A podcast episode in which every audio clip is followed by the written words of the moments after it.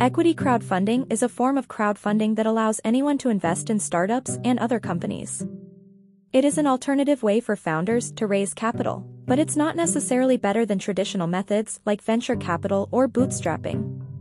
Typically, equity crowdfunding sites like AngelList or WeFunder offer startups the opportunity to raise funds from the public by selling equity shares of their company.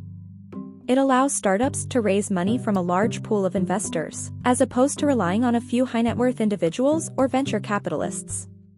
This makes it a more democratic way to raise money and gives more people the opportunity to invest in a company at an early stage. The company sets the price per share and how many shares are available, and people can buy shares online. The idea behind equity crowdfunding is that it provides opportunities for entrepreneurs who are not able to get access to traditional methods of raising capital, such as venture capitalists or bank loans.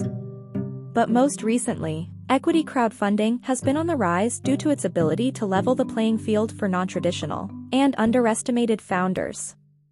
Startups build a community of supporters and evangelists. These are people who are passionate about your company and its mission and are interested in helping it grow.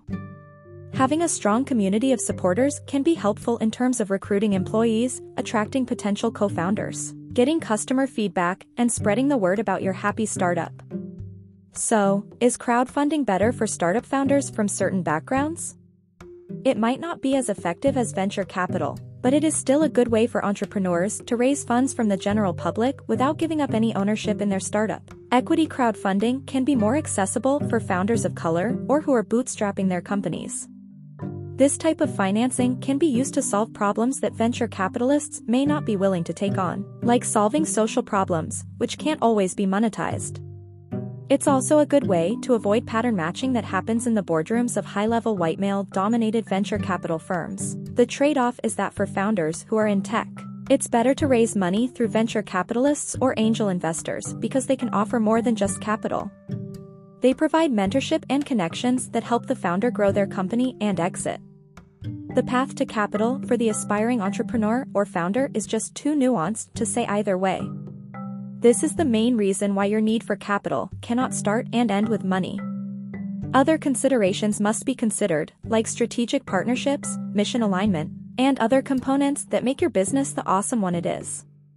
Before you make the dive into equity crowdfunding, ask yourself the following questions Who is in my network? Have I built a community around my product or service? Am I okay with not being profitable for the short term? What kind of equity can I offer to investors? It's important to always keep the reason why you need capital well defined and explicit. We'd love to hear your thoughts. So, what's the verdict? Is an equity crowdfunding campaign appropriate for your startup? Let us know in the polls embedded in this episode. And visit us at happyyouryear.com to join our community.